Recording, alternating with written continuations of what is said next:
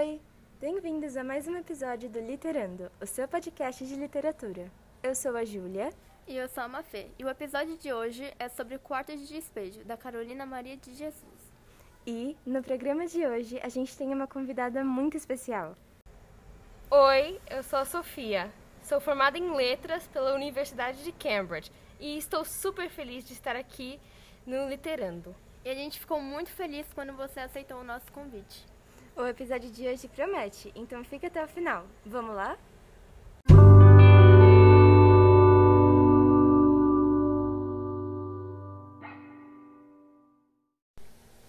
Caso você ainda não tenha lido Quarto de Despejo e não se importe com os spoilers, claro, este livro é o diário da Carolina Maria de Jesus, uma mulher que viveu na favela do Canindé nos anos 50, e que nos conta um pouco da realidade dela como moradora de uma periferia. Ela fala sobre temas muito importantes, como a fome, o racismo, a falta de água nas favelas e a política daquela época e tudo mais. Sofia, o que você diria sobre a Carolina? Ela é uma mulher que superou e passou por muitas dificuldades na sua vida. A Carolina escreve de uma maneira bem objetiva, direta e muito impactante. Tanto que eu acho que o impacto desse livro é que ela mostra uma realidade muito difícil e diferente da nossa. Eu acho que a Carolina mostra a vida dela de um jeito que a gente pode aprender e sentir por ela enquanto a gente lê. E não é qualquer autor que consegue fazer isso. Com certeza, e um aspecto que ganha bastante destaque no livro é a linguagem que a Carolina usa, que é mais coloquial e simples. Por conta da falta de escolaridade, ela comete alguns erros ortográficos, mas os editores preferiram manter essas falhas para preservar a originalidade do texto. E a Carolina também lia bastante, então ela usava muitas palavras que ela aprendia nos livros no diário dela. Mas, infelizmente, a linguagem que ela usa não foi e continua não sendo muito bem aceita pelos leitores, exatamente por ela ser coloquial e diferente da linguagem usada em outros clássicos. Sofia, você acha que esse livro pode ser considerado uma obra literária? Com certeza, porque a, a literatura tem como uma das suas funções retratar a realidade de quem a escreve, e a Carolina conseguiu dar muita voz à sua realidade e de muitos brasileiros. Mesmo com ou outro erro ortográfico, a vida dessa pessoa tem que ganhar mais destaque no ramo literário, porque para que todos nos façamos a nossa parte para acabarmos com a desigualdade e construirmos um mundo melhor. É isso mesmo. E ainda sobre a linguagem, a gente percebe que a Carolina, no meio do livro, muda um pouco a maneira que ela escreve. Isso acontece porque ela começou a escrever o diário apenas como um passatempo algo para ela mesma. Mas ela acaba recebendo a proposta de um jornalista para publicar o diário, e ela começa a escrever mais para o leitor a partir do meio do livro, não é, Júlia? Sim, isso mesmo.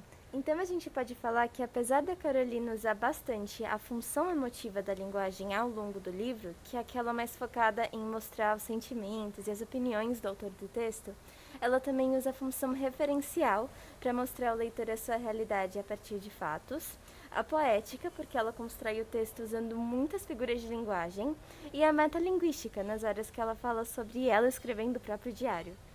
E para finalizarmos, Sofia, você acha que esse livro deve ser lido nas escolas?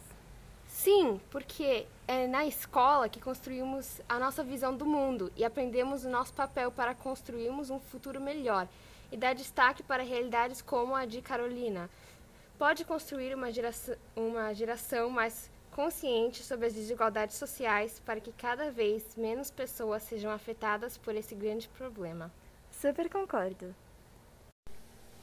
Caso você ainda não tenha lido Quarto de Despejo e não se importe com os spoilers, claro, este livro é o diário da Carolina Maria de Jesus, uma mulher que viveu na favela do Canindé nos anos 50, e que nos conta um pouco da realidade dela como moradora de uma periferia. Ela fala sobre temas muito importantes, como a fome, o racismo, a falta de água nas favelas e a política daquela época e tudo mais. Sofia, o que você diria sobre a Carolina? Ela é uma mulher que superou e passou por muitas dificuldades na sua vida. A Carolina escreve de uma maneira bem objetiva, direta e muito impactante. Tanto que eu acho que o impacto desse livro é que ela mostra uma realidade muito difícil e diferente da nossa. Eu acho que a Carolina mostra a vida dela de um jeito que a gente pode aprender por ela enquanto a gente lê. E não é qualquer autor que consegue fazer isso. Com certeza. E um aspecto que ganha bastante destaque no livro é a linguagem que a Carolina usa, que é mais coloquial e simples. Por conta da falta de escolaridade, ela comete alguns erros ortográficos, mas os editores preferiram manter essas falhas para preservar a originalidade do texto. E a Carolina também lia bastante, então ela usava muitas palavras que ela aprendia nos livros no diário dela. Mas, infelizmente, a linguagem que ela usa não foi e continua não sendo muito bem aceita pelos leitores, exatamente por ela ser coloquial e diferente da linguagem usada em outros clássicos. Sofia, você acha que esse livro pode ser considerado uma obra literária? Com certeza, porque a, a literatura tem como uma das suas funções retratar a realidade de quem a escreve, e a Carolina conseguiu dar muita voz à sua realidade e de muitos brasileiros mesmo com ou outro erro ortográfico, a vida dessa pessoa tem que ganhar mais destaque no ramo literário para que todos nos façamos a nossa parte para acabarmos com a desigualdade e construirmos um mundo melhor. É isso mesmo. E ainda sobre a linguagem, a gente percebe que a Carolina, no meio do livro, muda um pouco a maneira que ela escreve. Isso acontece porque ela começou a escrever o diário apenas como um passatempo algo para ela mesma. Mas ela acaba recebendo a proposta de um jornalista para publicar o diário e ela começa a escrever mais para o leitor a partir do meio do livro, não é, Júlia? Sim, isso mesmo. Então a gente pode falar que apesar da Carolina usar bastante a função emotiva da linguagem ao longo do livro, que é aquela mais focada em mostrar os sentimentos e as opiniões do autor do texto, ela também usa a função referencial para mostrar ao leitor a sua realidade a partir de fatos, a poética, porque ela constrói o texto usando muitas figuras de linguagem, e a metalinguística, nas áreas que ela fala sobre ela escrevendo o próprio diário. E para finalizarmos, Sofia, você acha que esse livro deve ser lido nas escolas? Sim, porque é na escola que construímos a nossa visão do mundo e aprendemos o nosso papel para construirmos um futuro melhor e dar destaque para realidades como a de Carolina. Pode construir uma geração, uma geração mais consciente sobre as desigualdades sociais para que cada vez menos pessoas sejam afetadas por esse grande problema. Super concordo.